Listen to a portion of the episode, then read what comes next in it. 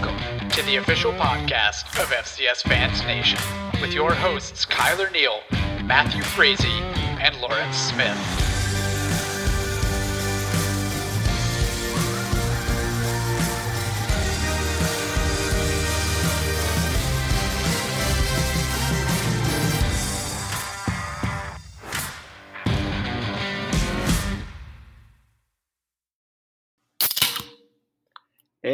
Everybody thought they knew what would happen.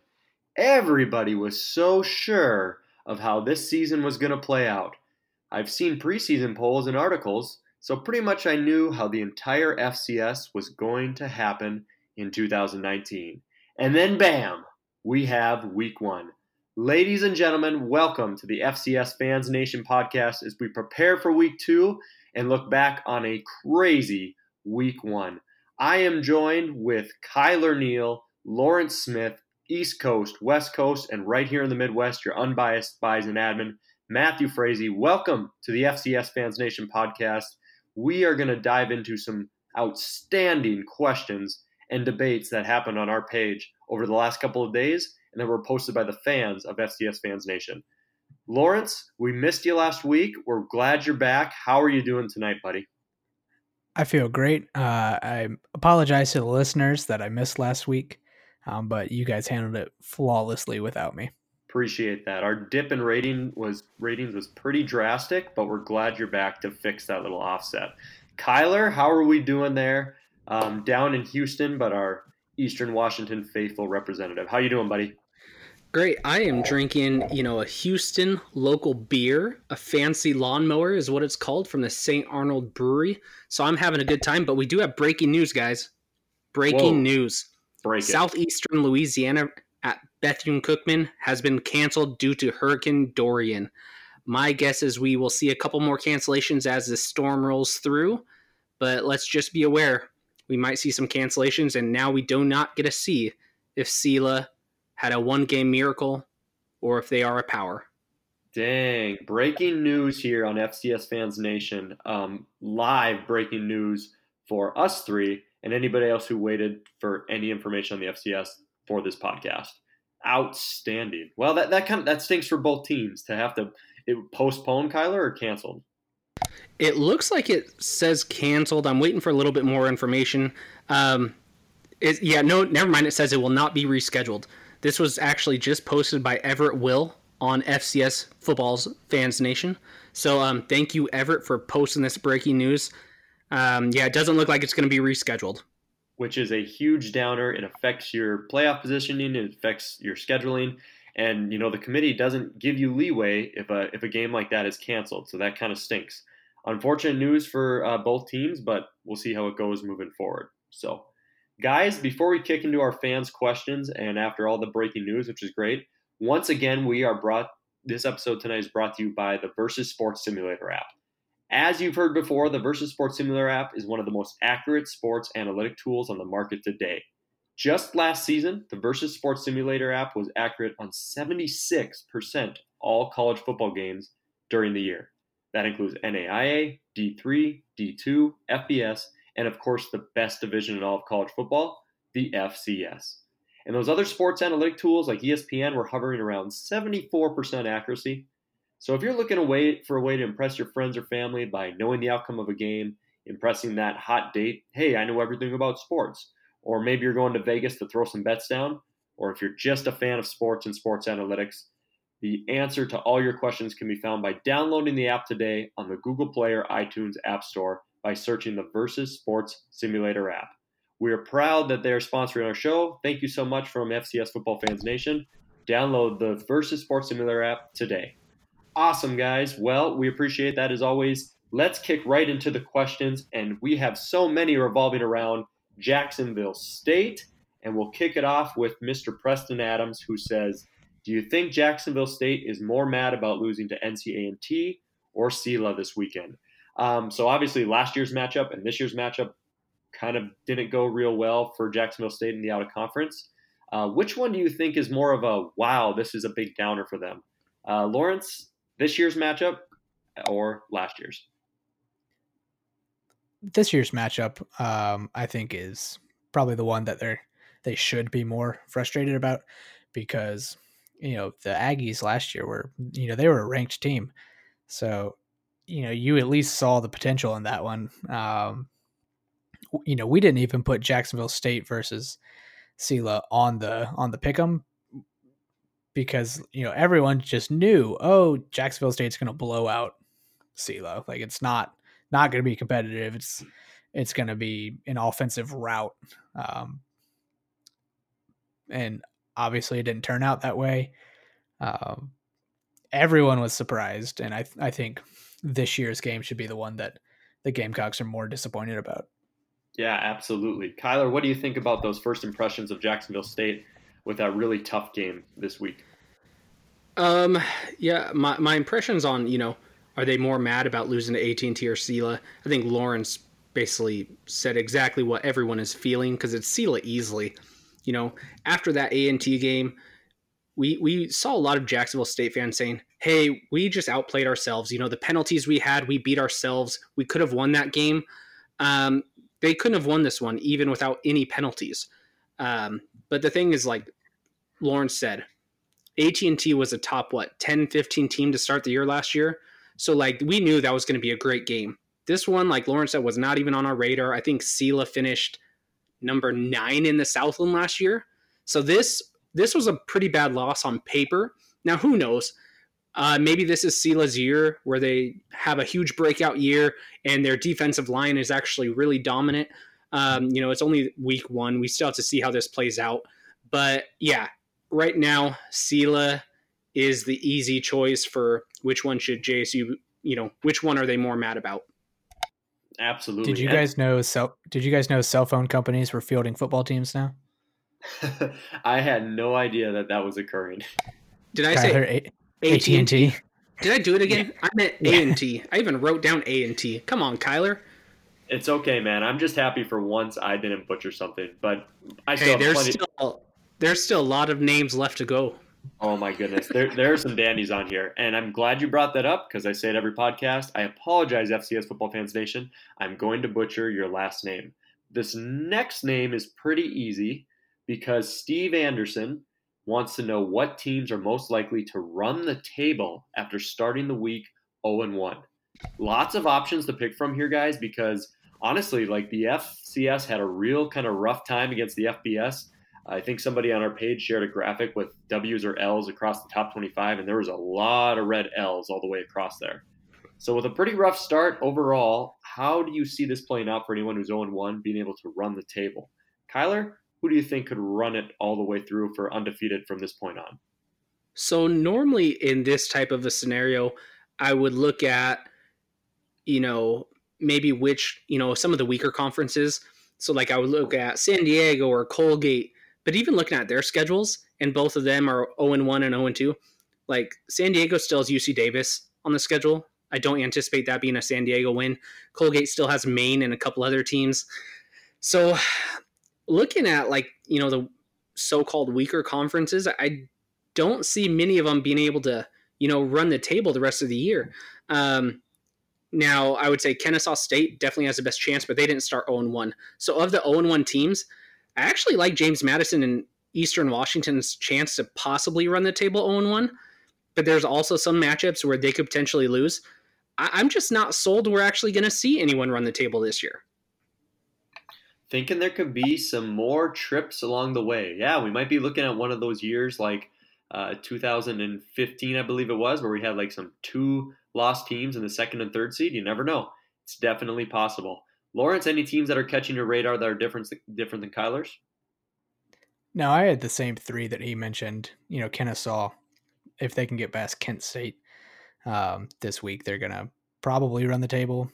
Um, I don't know that that fits the parameters of the question. You know, if we're strictly talking about zero and one teams, um, and then yet with you know hazard to sound like a homer, uh, JMU and, and Eastern seem to be the two in the you know kind of the national spotlight that you say oh yeah they could they could probably do it you know if, if things fall their way. I think eastern probably has the better shot but i agree with kyler. I don't i don't think either team will for sure it's going to be tough over that 12 game stretch Um, I actually like one of Lawrence's old picks from a previous podcast, uh, Montana State. They started 0 1, and you really brought the light to the fact that they're a talented team. They've got a really stud quarterback now there, and uh, their schedule is very favorable throughout the Big Sky. So I'll throw Montana State out there as an option of an undefeated going all the way.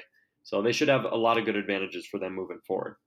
Uh, guys, we're going to hop right back into Jacksonville State. Uh, Joshua Hoffman wants to know Does Jacksonville State's loss at an early any given Saturday mantra this year? Are other top 10 teams going to struggle more, or did JSU just play completely awful? And we should point out a team like Wofford got upset, um, upset, I guess, in quotations. You never know in week one uh, by South Carolina State. So, I mean, you're seeing top 10 teams already dropping off from what we saw in the preseason because we know nothing. Uh, Lawrence, do you see this being kind of a any given Sunday type of season, or is Jacksonville State really going to be that bad this season? I think every season is an any given Saturday kind of season. Uh, you know, just I think the Jacksonville State loss is getting a lot of attention because it was like the you know the first game uh, of of week one. You know, it was in the national spotlight.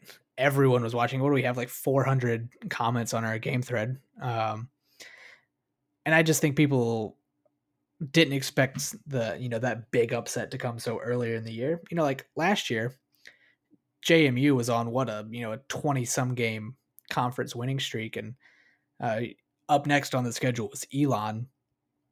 You know, JMU has historically destroyed Elon in the CAA and ended up losing that game. But you know, it was kind of buried in the middle of the season, so it didn't get as much attention as JSU's loss this week. Um, so yeah, I'm gonna say, of course, this year is going to be any given Saturday because every year is any given Saturday. Yeah, I, I really agree with what you have to say there, Lawrence. Any given Saturday, a team could lose. Um, Jacksonville State, they're going to be tough to judge because the offensive line performance that we saw in that game, uh, Sam Herder from Hero Sports was sharing a lot of the video clips, even though I caught most of them uh, live. Boy, it, it, was it was tough to watch. I mean, they just got absolutely dominated up front. Uh, Cooper actually played pretty well, and those skill position players are really talented. But they have a lot of things they're going to need to clean up, and it may not just be a talent problem. We may be looking at cultural issues. Uh, but they're definitely not going to beat Eastern Washington. Uh, I don't sound like a great gambler by saying that's a guarantee, but it is a guarantee. Uh, so they're going to have two losses under their belt. I, I, think they will bounce back against Chattanooga next week, but we'll see how the rest of the season plays out for them. I, am just not sold as them, obviously, as a title contender now, just because of that up front, and I don't think they're going to get treated very well by Eastern. So, um, so anything else on that Jacksonville State, good or bad, Lawrence? What do you think? So I actually just jumped back on um, sorry, my internet's been pretty bad down here. I don't know if you guys can hear me now, so I just switched over to my hotspot. Um, so you guys, can you hear me? No. We, yeah, we got you, man. We didn't even skip a beat. I actually answered the question, and then we're up for you now, man. So I ruined it, Lawrence. You know, if you want to edit this part out, you can. If not, we'll try and save it. Um, so you're on your own, buddy. so sounds good. Um, so first off, I just want to say I, I, do think this year more than previous years is more of an any given type of Saturday mantra. Um, but to talk about like JS, JSU specifically, as a whole, JSU, in my opinion, still look like they could be very good and win the OVC. They're still a mismatch on paper versus a lot of teams, uh, especially their talent wise. Zerrick Cooper, he was he was pressured every single play and he still had what 400 yards, 80% accuracy. Um, what what we just saw with JSU is you know their O line is very young, which we already knew, and they got exposed a little bit by a team who might have the um, really good defensive line. We're not sure. Um, so yeah, I would say I just think we need to kind of watch to see how it plays out Smart way to go about it. Yeah, once again, just like a preseason where you think you know everything, week one overreactions definitely tend to happen. But let's talk a little bit about the performance of the FCS as a whole in week one, guys, um, because Jacob Martinez wants to know. There are, of course, a lot of FBS games yet to come, but with only one win so far, do you see this as a good or bad thing for the FCS with so many close losses? So, of course, you want wins. That's a good face value answer. but he's talking about those real close losses. Like, is it not that bad that South Dakota State lost by seven to Minnesota? UNI took Iowa State to three overtimes. Um, honestly, UC Davis didn't do terrible against Cal. Uh, things like that. Um, is that a positive, a negative? Should we be fearing, cheering more for fear of the FCS or just good representation? Uh, Kyler, what do you think about that since um, I should say your team, but Lawrence's as well, played an FBS opponent? Yeah, so, you know, to dive into kind of the first part of this where it was, you know, there was a lot of FBS games and um, we only had one win I mean, it was expected. We actually should have had zero. If you look at the matchups, um, there was a lot of tough FCS versus FBS matchups in week one. And moving on throughout the season, I do think it gets a little easier. Um, but I, I, think it's overall a positive thing. I mean, some of the FCS bottom feeders almost came out with a win. So I get you. You mentioned, you know, like UNI in South Dakota, who I think had amazing performances versus P5 teams. JMU did too. But Houston Baptist only came two points shy of beating a FBS program. And that is a bottom feeder F- FCS program. So, I mean, sure, if you just look at wins and losses, it looks like it's negative. But if you dive into the actual matchups, I'd say week one for the matchups was pretty promising and overall a really good look for the FCS as a whole. I don't think those losses can be viewed super negative if the game is competitive or even if the averages are better or if you're covering the spread. I mean, you're not supposed to win based off a natu- national perspective. So I don't see it as such a bad thing. Lawrence, what do you think about it? I don't think it's either a negative or a positive. Like, of course, we would have loved to have gotten those wins and that, like, hey, if we had gone seven and one instead of one and seven, like that would be incredible. Um, but like you said, we're supposed to lose these games uh, we did lose these games, and so two weeks from now, no one's gonna no one's gonna care or remember anyways. Uh, you know, you remember App State versus Michigan and James Madison versus Virginia Tech and NDSU versus Iowa, but you know you, you don't you don't remember JMU versus UNC in 2016, even though JMU went on to win the national championship game that year. Like FBS losses for FCS teams don't mean anything. Absolutely. It's not going to affect you in terms of your long term playoff run. It's not going to affect you in terms of your championship ranking. You could dive into the specifics, the greatest team of all time. Like, do you have to be undefeated and all that stuff? But at the end of the day, for 2019's purposes, right now, there's a good representation for those teams who went up against big Power Five opponents. They should be proud of what they did. And now it's time to move on to the FCS games. Great stuff, guys. All right, this one's really good. And I'll, I'll just kind of roll into this question and, and kind of answer it up front. It's from Brandon Anderson. Since it's roughly on the same topic, he wants to know can teams beat themselves in a game? And if so, did the Jackrabbits beat themselves versus the Gophers? So I'll take the second part of the question, Jackrabbits Gophers, because I caught the entirety of the game, and then let you guys talk about a team beating themselves. Um, the Jackrabbits definitely, I think, had their opportunities to win the game, and I think they did kind of beat themselves. It was really was turnovers and penalties that kind of caused things, some questionable penalties at that. But really, was that fumble with the exchange between, I believe it was Pierre Strong and Gibbs, the new redshirt freshman quarterback, where SDSU had a chance to move the ball, maintain the lead, and just kill the clock. And giving up that fumble and giving Minnesota good field position when SDSU's defense was playing really well against them, that allowed Minnesota to get that that go ahead touchdown uh, then you know I believe take the two point conversion and get the win. So SDSU kind of had they had every opportunity to win that late, and you know just a young man's mistake, which is understandable. Redshirt freshman, big moment. Uh, he's got a lot to, to look forward to. Gibbs, who did a hell of a performance, but yeah, I would say they kind of beat themselves at the end. You know, it's kind of hard to look at it as a whole scale, but at the end, you had an opportunity to win, and it was your own exchange with no defender affecting the fumble. So you kind of beat yourself there. Um, and the South Dakota State uh, Jackrabbits, though, have nothing to hang their heads about. They're going to be a hell of a team this year. Uh, Kyler, what do you think about teams beating themselves? Do you always just credit the other opponent, or can it actually affect the other? You know, can you hurt yourself? So I, I do think you can hurt yourself. Um, I'm not going to really dive into the turnovers because a lot of that could just be, you know, good game plans or mismatches where the turnovers could happen. But like where you could beat yourself, definitely on the penalties.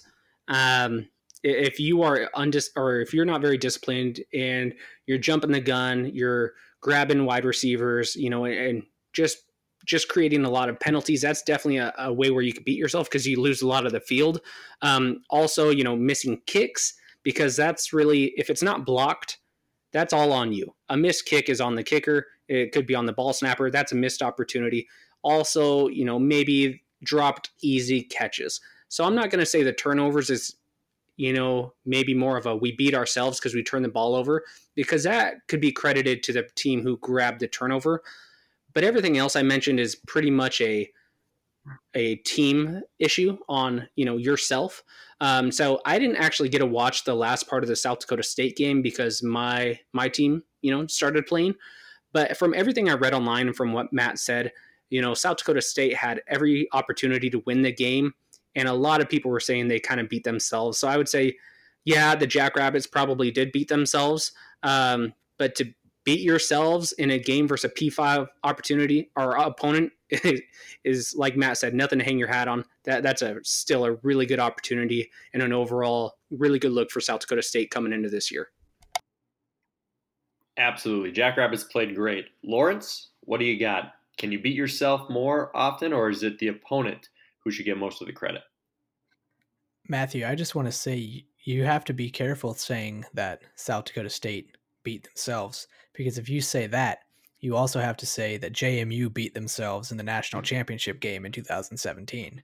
So careful what uh careful what angle you're going there for because it might affect uh, a championship of your that, own. Huh? That, that could happen. But did did JMU fumble something away without a defender there? That that was my preface. Did, did we have a situation? I don't know if we did. I do think it's possible for teams to beat themselves. I honestly I don't think this qualifies because the way South Dakota State played in that game, they should have been further ahead. It it shouldn't have been in question. Um, but I think that is a credit to Minnesota for keeping themselves in the game and capitalizing when the mistake inevitably came. Yeah, it, it could have gone either way, definitely at the end, uh, but nothing to hang their heads on. Hopefully, gave you a little bit of perspective. Um, I guess it's in the eye of the beholder, is a good way to wrap it up, Brandon. Great question. We super appreciate it, sir. Uh, guys, this is another really great one uh, from Preston Adams again, uh, outstanding James Madison fan on our page. He said, based off of week one, will the MEAC send a team to the playoffs this year? They actually had two wins against preseason top 15 teams, which is outstanding. Reviewing those top 15 wins, uh, North Carolina A&T played a hell of a game with Elon, winning 24 to 21. That was a great matchup. And then South Carolina State upsetting what was a preseason pick stats top 10, uh, Wofford 28 to 13. So right off the bat, you got two really good quality wins. Um, guys, this kind of goes back to some of the topics we've discussed where we would love to see the MEAC and the SWAC teams in the playoffs, but we understand the Celebration Bowl is outstanding for those programs. The trophy's awesome, the money's great, the viewership is awesome, ABC bowl game. So you're definitely not going to pass that up while over the playoffs. But do you think we could see a MEAC team make the playoffs this year? Lawrence, you think we might see one get in there? I mean, it's early. It's it's week one, so uh, don't hold anything the three of us say. Uh, you know, to don't go to Vegas with it. But it, it got to be honest, it it looks like the MEAC's best chance so far, and you know, in the last number of years. Uh, impressed with what happened in week one, and I hope they can keep it up and, and get a team into the playoffs and, and show us what they got. Yeah, it'd be awesome just to put it all against the competition of the best 24 according to the committee. Kyler, you think a MEAC gets a representative this year? So, Preston, don't hate me right now. Um, but let me just let me just talk a little bit. So first, let me let me give credit to the MEAC. Heck of a performance week one. I don't think anything anyone's going to discredit that, um, especially South Carolina State for putting a beat down on a top ten Wofford team. But if you watch the Wofford game, they kind of switched up their whole offense a little bit, and for most of it, like they didn't really run the true triple option, which is what that team is built for. So I'm not sure if Wofford is going to be as good as we all anticipated them to be, you know, because they have dominated the SoCon for so long. Um, but I mean, we'll see. Norfolk, they did look good against an FBS Old Dominion team, but we'll, we'll see how that plays out. At the end of the day, you know, it is still a loss, and losses don't help you, even if it's a close loss versus an FBS program. At the end of the day, it still do, just doesn't help you. Um, and then it looks like North Carolina not AT and T um, it looks like they're still going to be the heavy favorites to win the MEAC. So, as good as they looked, because they did look really good in week one, it's still way too early. Um, and I want to wait to see how this how this goes uh, moving forward. But they did look improved. Um, but I'm not sure if they were super improved or some of the teams they played regressed. And that's just something you do not know week one. So we have to wait to see how it plays out. But I was proud of the MEAC this week. Yeah, hell of a performance. And just like Kyler said, time will tell. Great question, Preston. Uh, guys, this one is coming from Adam Peterson. Uh, he wants to know looking at all the teams who played Thursday through Saturday, who impressed you the most and who disappointed you the most? Mr. Adam Peterson wants to know the positives and the negatives. So, Kyler, who is your most impressive team and who is the most disappointing team for you? So, you know, the most disappointing, I think we're all going to have the exact same answers. It's got to easily be Wofford and JSU, um, as they were both top 10 teams that kind of got their asses kicked, um, if I put it in a nice, nice phrase. Um, so that is definitely the most disappointing. The most, the most, you know, impressed, I'm actually to go with Cal Poly in their 52 to 34 win over San Diego. Now, it's not that they beat an overly impressive team. I don't think San Diego is, you know, an amazing team. Um, they will probably still win the Pioneer, but we will see. But it's more that I thought Cal Poly's offense was really going to suffer. Like we do a Big Sky um, power rankings, and I'm pretty sure I put Cal Poly at number 13 out of 13 in the preseason. They lost pretty much 80% of their triple option playmakers, like their quarterback and full time All American Big Joe Protheroe. But their new playmakers emerged and they did way better than I anticipated. Like I said, it is the opponent, so we'll have to see how it plays out. But their freshman quarterback, Jalen Hamler, he had a total of like 300 yards and five touchdowns. And it wasn't all just running. Most of it was done through the air, which is surprising. Um, but they also had a sophomore running back, Tran Sampson, who rushed for 172 yards and two touchdowns while averaging 11 yards per carry. When you're averaging a first down per carry, that is impressive. So I, I picked them to finish dead last in the Big Sky. Um, they kind of impressed me the most where I pushed them up to, you know, now I put them in seventh because um, they still have a little bit of a tough road ahead. But yeah, if teams that impressed me, I, I got to say it's actually Cal Poly. Awesome. I really like those picks. I'm going to go a little bit off the road too. Um, I'm going to start with most disappointing. You know, it's not fair. I get this but I'm going to do it anyways. Weber State, come on. If there's one hit on Weber, it's hey, if their offense can step up, national title contender, baby. They could be right there. And I don't know how good San Diego State's defense is. I really don't. But Weber lost to San Diego State six to nothing. We needed a safety and two field goals, or three field goals, or a touchdown with an extra point we needed something. Oh man, if they could just put one on the board, I didn't watch the game. It's a face value, you know, look at it.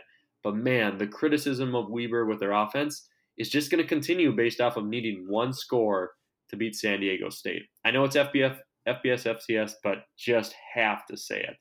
Um, and then my most impressive is going to be Central Arkansas. I mean, they were the one who got the FBS win. They upset Western Kentucky. And that was great. 35 28. It's a seven point win. Our player of the week came from that game. So, way to represent Central Arkansas. I know the Hero Sports and Athlon guys talked a lot about how you have a lot of returning talent and they should be better from that great season they had two, three years ago. So, Central Arkansas representing the Southland. Nice work. Lawrence, do you have a great disappointment and a great um, impressive win that you would like to share with us? My disappointing team so far is the Colgate Raiders. They, of course, uh, were Patriot League champions last year, won a playoff game at home versus JMU. Uh, ultimately met their demise in the Fargo Dome as as many teams do. And they come out this year, big expectations, ranked in the top 25, and are now sitting at 0 and 2. Just, I mean, disappointing is is a is a great word to to use for for Colgate right now. And Matthew, I agree with you. The uh, the team that I was going to choose that has impressed me um, was going to be Central Arkansas. You know, we got to give our shout out to the one team to to take down an FBS team this week. Um, you know, maybe we only ended up with uh, one Fear the FCS upset this year, and right now UCA has it. Absolutely, and if they get out of the auto bid situation, it's going to look damn good on a resume. So, Kyler, you have a few more things to add? I do actually. How did you know? Oh, I, could just I could sense the facts beginning to creep up on us. So I was excited. I was getting ready. That's really creepy because um, you're not looking at me. But hey, it is what it is. Um, maybe I'm starting to breathe heavy because you know I'm excited. Yeah, um, let's do it. I will say one thing about disappointment: the whole SoCon. We saw online that the SoCon still wants to be considered one of the power conferences. They had an awful week I mean, you had Wofford losing. You had Samford, who I picked them to lose to Youngstown State, but I picked a close game, and that was because they lost Hodges. That's a big loss. But they also lost to a team that only has two wins over the last two seasons. So the SoCon is a huge disappointment. And right now, you're not looking like the fourth best conference. You're looking, I don't know, probably seven range right now, in my opinion. So as week one, maybe you guys will bounce back, but the whole conference of the SoCon, excluding Furman, is a disappointment. Absolutely. And one person here has Furman as their dark horse. That's uh, this guy right here. Good job, Furman. Way to represent and keep it up when you take on FBS Georgia State, which Georgia State beat Tennessee. Am I correct in that? Was that the Georgia State? Yeah, Georgia State, but that's, you know, that's a FBS team, Georgia State, the one that you know was really bad last year and Kennesaw yep. should have beat. But yeah, they beat Tennessee. That was crazy. That's insane. I know they had a ton of freshmen. Not to get into FBS talk, but yeah, that'll be a tough one for Furman. I hope they pull it out. Good stuff. Good stuff. All right, guys, we're going to roll into kind of on our, our last long questions, and we're going to start hitting the speed round stuff.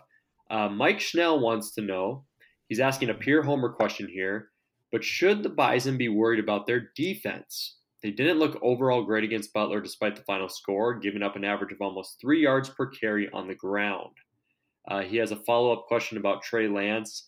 Should Trey Lance be lowering his shoulders into defenders? And should Mike Entz, or Matt Entz put an end to that um, moving forward? So I guess as the Bison person here, I guess I'll take that right off the bat.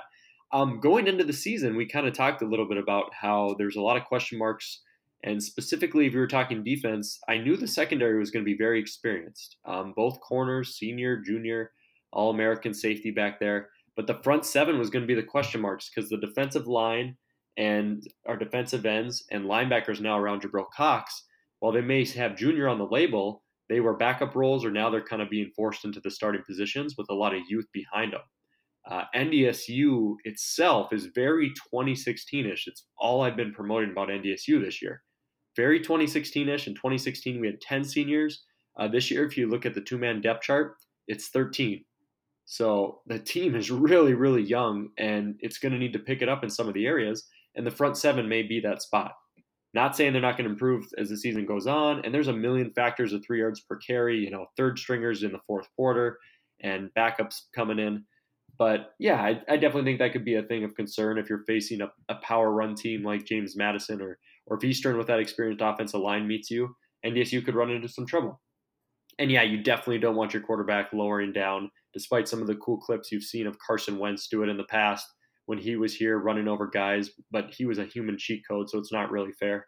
Uh, Trey Lance looked great, but it's really tough to judge what NDSU is off of Butler but kind of those initial preseason concerns are things we can evaluate over the next couple weeks against really good opponents. So I know you guys didn't catch the game, but anything uh, thoughts up front about NDSU at this point, even though there's not much to discuss with Butler besides Trey Lance looking just freakish. So Kyler, anything? Yeah, I can honestly say I did not watch the game because it's Butler. Um, that, that's not a game that is supposed to be competitive by any means. North Dakota State was supposed to shut them out.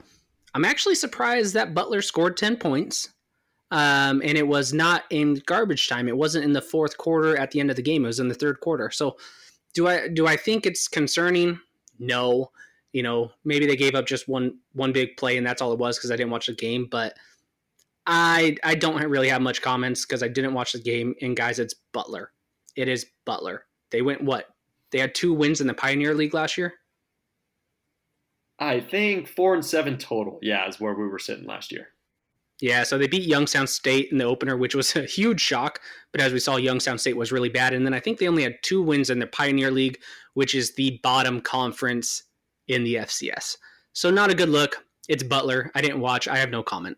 Yeah, absolutely. We're going to see a lot more evaluation of North Dakota State here. I would say their early conference schedule is really tough, but you know, a rivalry game against UND, followed a tra- traveling to at Delaware, which is top 25, and then you got to have top 10 UC Davis at home that's where you're going to get your evaluation in. And we'll see what they look like at that time. So great stuff. You guys ready for the speed round questions? Um, we can go through them as quick as possible. So we'll keep our answers a little bit shorter and we'll try to get through all of them because we love to get through every question that FCS Fans Nation likes to throw at us.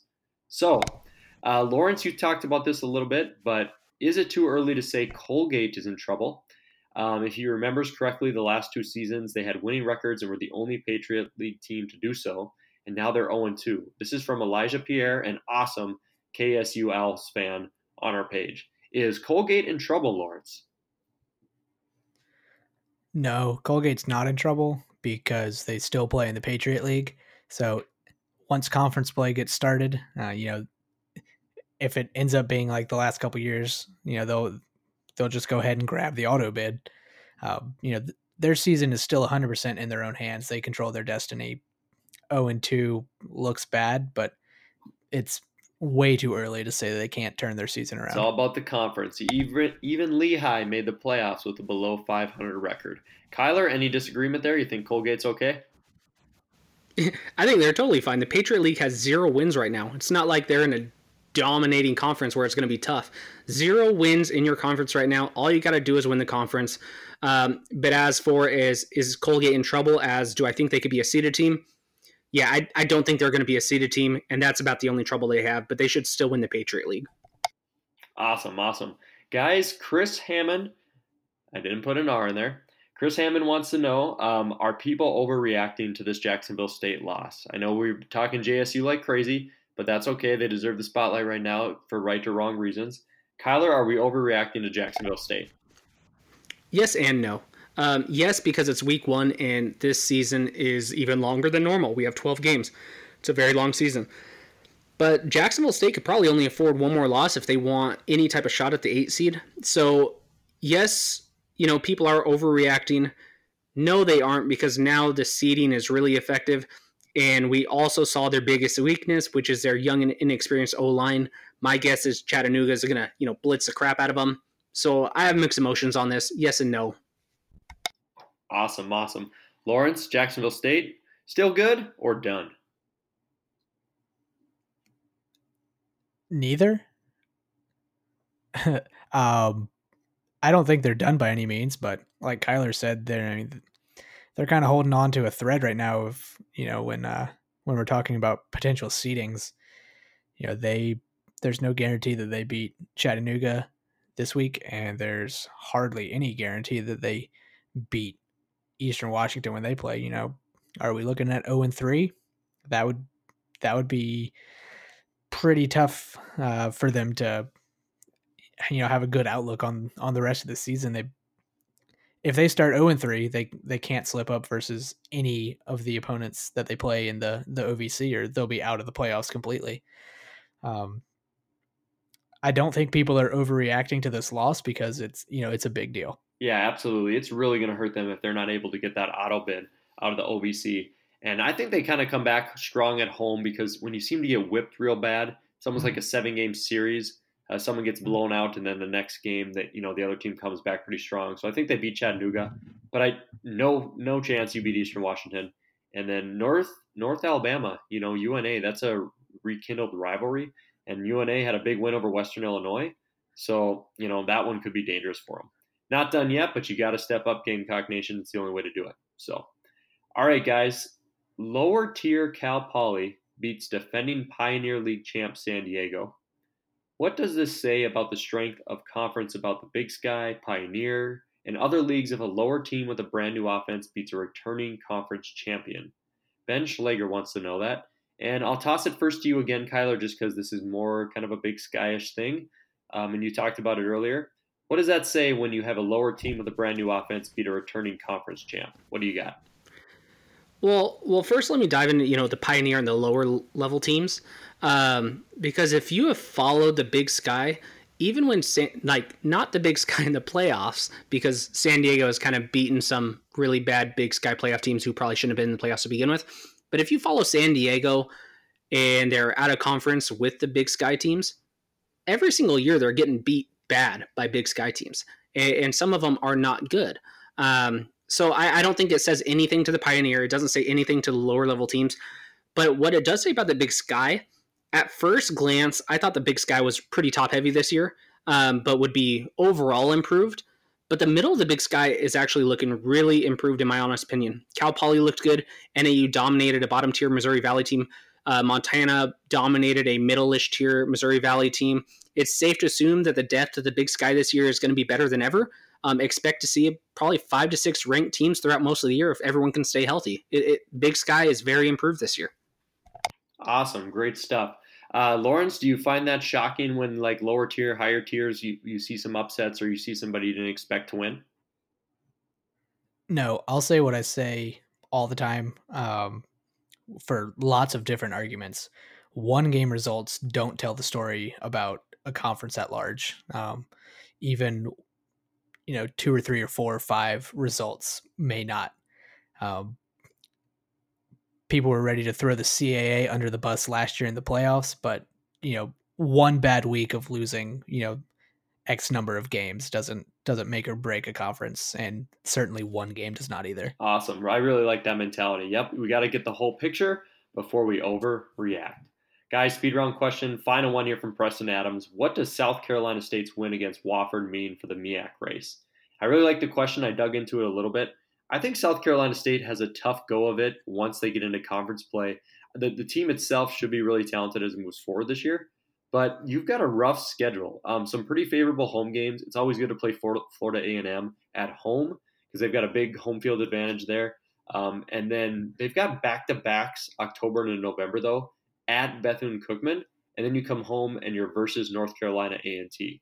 So overall, I if I'm looking at South Carolina State, I think they could have a pretty good year. I'm impressed they beat Wofford, but Wofford is a traditional triple option team that I'm never really sold on past the quarterfinals. So, you know, I don't know if South Carolina is going to take that leap to be up there in the Celebration Bowl. We'll have to see how the season plays out, but I think they might have a rough go of it near the end. Still above 500, but not Celebration Bowl members. So, uh, Lawrence, Kyler, do you have anything more to say about South Carolina State? their win means that people are going to be paying more attention to the MEAC um, just because you know they've got that high profile win. But ultimately, I don't think it means a lot in regards to the actual title race in the MEAC. Um, North Carolina A and T is still a favorite, and South Carolina State's upset against Wofford doesn't change that. Awesome, awesome, awesome, guys. We're gonna catch right into another question here because we have a ton of them here on our plate. Uh, Kyler, since we skipped you on that last one, are Portland State and Weber State going to impress based on their games? Or are San Diego State and Arkansas really just that bad? What do you got for those two teams? And that comes, Arkansas. I apologize. Oh, sorry. No, you're good, Kyler. Uh, I should be sorry. I did not write down who wrote that question. I'm going to search it right now while Kyler gives us the answer. What do you got, sir? Arkansas is that bad. Yes, I get they're an SEC team, but they went two and ten last year and 0 and 8 in the SEC. So if they have zero wins in the SEC, are they really an SEC team? Their only wins were against you know Eastern Illinois, which is an FCS team, and a not a good one last year, and then a three win Tulsa team. So is Arkansas good? No. Is Portland State? Do we have a lot of information on Portland State? No. Sometimes they actually play these FBS teams tough. Like in 2015, they actually beat two of them two FCS or two FBS teams, you know, in the same season. So I don't think we have enough information yet. And then as for you know San Diego State, they're a middle of the road Mountain West team. If you're a top tier FCS team like Weber was the last couple years, and especially last year, they earned a two seed. You should be competitive versus the middle of the road Mountain West team. So I would say Weber is impressive on defense. Like Matt said in the beginning, you should be concerned when you only score zero points, and I believe you only cross the 50 yard line once um, versus a middle of the road Mountain West team. It's not like you played the best defensive team and you scored zero. You you got kind of canned. Your offense was not impressive at all versus this team. So do I still think Weber is good? Yes. Um, but there is areas of concern, especially on their offensive side. Well answered. Ben Schleger, once again, with an outstanding question. Apologize for not having it in my notes, sir. Thanks again for your two questions tonight, Ben. Love them. Uh, back to you, Lawrence. Will Jacksonville State win or lose by three scores to UTC this coming weekend? That's from Brandon Owens. What do you think, Lawrence? Neither. The score is going to be somewhere, the margin will be somewhere around 14 points. 14 points. Love it. And uh, do you have a predictive winner right now? I'm going with Jacksonville State. What do you think? I'm also going Jacksonville State. I think they rebound. There you go, Brandon. Rebound game. Love it. Um, yeah, I, I got to add to this real quick because every single time I've picked Jacksonville State on this podcast to win, which is against North Carolina, you know, Kennesaw, Sealand, Maine, like I, I picked them. Um, you guys lost them all. So I am 0 for 4 with Jacksonville State. So guess what, fans? I'm going to pick you again. Get ready for 0 and 5. Oh man, he's going with his gut, and it's not going to pay off for you. It's not going to pay off. I am Jacksonville State's biggest weakness, but I do think they should be able to beat Chattanooga. But I'm not going to say by three touchdowns. Awesome, awesome. Uh, most impressive individual FCS player performance you saw this week. The unbiased Bison admin will go biased. I know it's Butler. Trey Lance, redshirt freshman quarterback, 6'3, three star, all that junk. Everyone's sick of hearing about it damn, just looked exactly like he was advertised. I, I just couldn't believe it. Six touchdowns, um, the legs, the arm, just the, the talent is there. You know, there's going to be a lot, lot of stuff to up his game. And I'm not talking national titles, things like that right off the bat. I'm just saying he's going to be a, a good player moving forward. Um, Lawrence, I'll let you also answer this question because I think you were working on the graphic of who should be uh, the best individual performance for performance of the week. And this comes from Will Emanuel Siller, um, our awesome UCA fan on our page. Who do you got, Lawrence? Well, I just want to add uh, that Will is not a UCA fan. Will is a UCA player, actually. That's correct. So he does I'm, not cheer for them. He only plays. That's correct. Oh, I'm sure he cheers for them too, but uh, I'm actually going with uh, one of Will's teammates, Lujuan Winningham. Um, clearly one of the stronger names in the FCS, Winningham. Ooh. Um, this kid had only eight receptions. You know, that doesn't jump off the board until you see that he had 222 yards receiving and three touchdowns. Uh, that was good for 27 yards per catch. Um, I think I don't need to justify that very much. Those are fantastic numbers, and I would like to congratulate Lujuan Winningham on winning the first player of the week uh, for FCS Fans Nation. That was absolutely an awesome performance. Uh, congratulations to uh, Will and the entire team, and great win, guys. Keep doing your thing moving forward. So, um, I don't know if you guys actually caught this. Uh, this was during the Bethune and Jackson State game, but uh, Jackson State scores on a long touchdown pass, and the mascot comes running out onto the field, the Tiger, of course, and he is celebrating slash breaking up the little scuffle that happens in the end zone. Like he should not be on the field. So Joe Gas wants to know: uh, Do you suspend the Jackson mascot for his unsportsman 15 yard penalty, or is it all in good fun? I mean, he just straight up ran out there. What do you guys got? I think it is good fun, but I also bet that uh, the kid in that suit is is getting suspended. Um, just kind of the way the world works. You you don't interrupt the game like that. Um, but ultimately, I don't think there was any harm done. Yeah, definitely don't need to be suspension. But if you haven't caught it on Twitter or Facebook, definitely search it up. Uh, it is a very, very entertaining video. So we're not going to suspend the Jackson mascot, but you got to watch your uh, field of play there, sir, and where you're supposed to be at.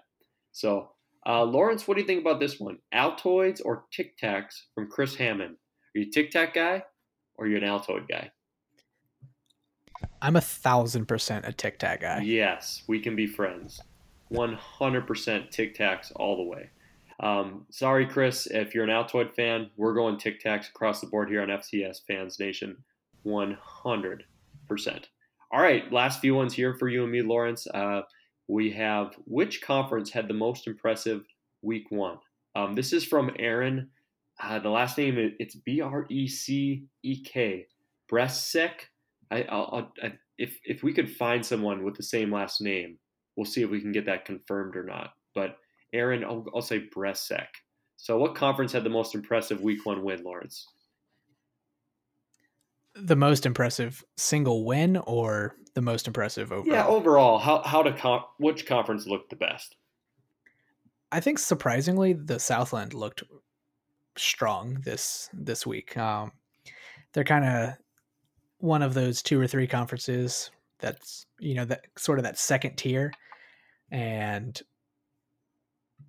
I th- I think this week they they had a strong showing and are kind of trying to step up and show the you know show the nation that maybe they're that next team next conference that's going to make a push to be a a big four a power four however you want to phrase it yeah absolutely that will be uh, interesting to see how the southland does moving forward kind of still my answer there which is completely fine which means it adds justification so it's tough with all those fbs matchups but the southland performed really really well so all right, Lawrence, these last two here. This one here is going to be mainly CAA based, so this will be really good for you.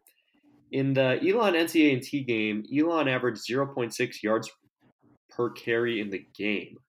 Uh, so Tyler Cheek is kind of wondering what's the minimum yard per carry you think a team, the CAA, might need to reasonably, you know, compete and win a game. So how does like yard per carry in comparison to the CAA matter with that conference. So you're rushing, you're rushing. How big is that in comparison to other CAA teams? Does that matter with your conference?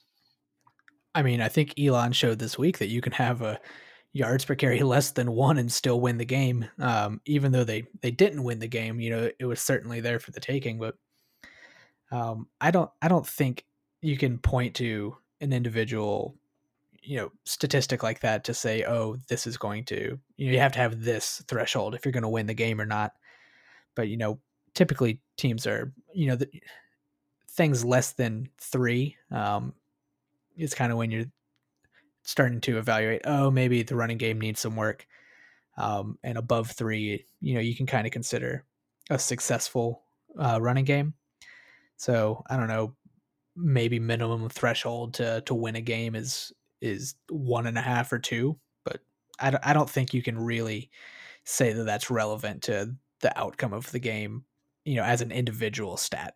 For sure. And CAA definitely see a lot of really good running backs and good offensive lines, but it's tough to judge just on an individual basis. Great answer, though. Uh, last one here for you because it also CAA, Lawrence, so I'm going to toss it to you. Uh, Delaware has a conference game already in week two, University of Rhode Island. Uh, for Delaware, it is their most important September game. This is from Colin Sutrick. And he's wondering that he's noticed a lot of early season conference matchups end up being important or like must win games um, for teams that schedule them. So, can you go into detail about the confidence teams can get from an early season conference win? And he wants to know that with the Blue Hens, is this like a deciding game with a difference between seven or eight wins on a Big 12 game schedule? So, how does this help confidence wise with the team if they get this early conference win? And do you think it could be a deciding factor for the Blue Hens this season? you know, the difference between being 0 and 1 or 1 and 0 in conference play is is a huge, you know, mental um, thing. If you get behind the ball early and drop that first game, you're kind of playing catch up all year. Um, but if you get that win in the first week, you know, you're ahead of half of the the conference at least, and every week you win is another week that you control your own destiny. You don't let other teams take that from you. So yes, the first win of the season is important, but so is the second, third, fourth, fifth. Um, it's just nice to to get the first one out of the way because you can't have a winning streak until you get the first one. Absolutely. Early confidence is essential. Awesome, guys. I think we only missed one or two of the questions. Um, hopefully, we got you all the shout outs correct, and we apologize for the, the last name issues if we're having any, uh, but I'll get better as the time goes on. All right, guys, it's time for one of our new segments that we do. It is called our hot take. It allows myself, Kyler, or Lawrence just to go over something we're passionate about, something we want to get off our chest, or just something that we've noticed throughout the FCS. And I'm taking this one tonight, and I'm going to talk a little bit about a tweet that the awesome, outstanding Hero Sports media member Brian McLaughlin tweeted out. He tweeted that we shouldn't be overreacting as voters throughout the stats polls or any polls, FCS Fans Nation, about FBS losses and don't overreact to big blowouts to kind of inferior competition. And I wanted to speak to that a little bit on the fact that he is 100% correct. So there's a lot of fans out there that right now will claim that, oh, look at you, Eastern, you got blown up by 30 points against Washington. Well, North Dakota State, we once beat Iowa. Or James Madison once beat Virginia Tech. Granted that those are different years and different seasons and different situations and can be completely irrelevant to the current climate of the FCS. Or some individuals will look at an FBS loss for South Dakota State. Well, they should have beat they should have beat Minnesota because we could have beat Minnesota, I bet. Once again, not relevant because you didn't play Minnesota and you're just plain hypothetical. Because at the end of the day, an FBS loss, when you look at the playoff committee, they use the simple rating system. And an FBS loss does not affect you with the simple rating system. It doesn't hurt you in any way for playoff seeding or representation. So, what Brian's main point was don't punish a team in the polls because they had a bad FBS loss or a good FBS loss, whether it was close, whether it was a blowout. Heck, James Madison got blown out in 2016 to UNC and then ran through the FCS like a train and won a national title. I believe Eastern Washington, while they didn't go all the way through the FCS undefeated, also lost in 2010 to an FBS opponent. So it's not a one size fits all answer, and you shouldn't be punishing teams just because they're losing to FBS opponents. Like we said, we're supposed to lose these games even though we don't want to, so it's not a shock if it does happen. At the same time, let's not overreact to the North Dakota States beating a Butler. Let's not overreact to a team that is playing somebody who's massively inferior to them. Of course, we have to give credit where credit is due. Those teams are supposed to slaughter those teams, and that's what they did. So everything on paper still looks good, and they should maintain a ranking. But you shouldn't be jumping them massively up the board just because somebody got blown out by a ranked FBS and you beat a team that was non scholarship with 68 freshmen. Not really the case with North Dakota State being number one, but throughout the top 10 and top 25, you may have seen that this last week. So overall, don't overreact to week one. Most is FBS, most is a cupcake matchup, we only got a few really good FCS to FCS opponents like Elon versus NC A&T. Let's see how the season plays out. Let's see how strength of schedules develop, and then let's make some big bounces up and down these polls. Because at the end of the day, if the committee doesn't care about it, we should we should debate it. We should love it. We should be passionate about it, but don't let it affect your sleep at night. Hell of a job for the FCS in week one. Let's see what week two brings us. All right, guys, that wraps up my hot take. Uh, thank you, Brian, for voicing your opinions as always for Hero Sports. We love what you guys do over there. Thanks for everything you do for us for research and everything else. All right, guys, shameless plug time. If you are loving this episode, whether you're listening on Anchor, Google Google Play Store, uh, iTunes, um, make sure to subscribe. Make sure to set your notifications on so you can get our weekly episodes throughout the season. Toss us some five stars, one stars if you hate us, and just toss out some uh, reviews for us. That's the best way to get this podcast promoted. On top of that, please don't rate us one star. if you rate us one star, uh, you can blame me because I butchered your last name. And make sure that if you're not an FCS Football Fans Nation, find us on Facebook, Twitter, Instagram. We run amazing promotions. We have hundreds and hundreds of comments on our game threads through respectful debate and discussion as games are happening. It's the best place to engage for FCS football content. And we have awesome contests that Lawrence can talk to you a little bit about right now. Lawrence, what about that contest? our big contest during the year is the FCS Fans Nation Pick'em Challenge. While it is too late to register to become a eligible winner, it is not too late to participate. Uh, the way that it works is the admins choose eight games per week, with one game being the game of the week, worth three points, the rest worth one point. Uh, simple math will tell you that works out to 10 points. Just tell us who you think is going to win that matchup, and if you're right, you get those points. At the end of the season, whoever has the most points uh, wins. This year, it's actually going to be $500 as long as they registered and paid that entry fee before uh, before registration closed this week. If you didn't make that deadline, you can still play uh, play along for fun. It's a great way to stay engaged with the FCS and uh, engage with uh, fellow FCS fans. Awesome, guys. Well, as always, it is an honor and a privilege to be sitting here recording these episodes with you. Uh, it, it, was an amazing time. We will always be recording Sunday, Mondays, Tuesdays if it's an emergency to get these episodes out to you guys earlier in the week. So look forward to the weekly episodes, and we hope you guys continue to ask us questions and enjoy the engagement. The season is fresh, it's new, but we're already seeing chaos. There's nothing better. Looking forward to seeing how the field closes in as we work our way through the 2019 FCS Fans Nation season. Uh, we'll see in Frisco no matter what, guys, because that's where the admins will be. We'll hope to see the final two teams, but for now, we're going to enjoy seeing how the 126 becomes the two. All right, guys, have a good night. Thank you so much for listening. We'll catch you next week. Enjoy the games. Boom.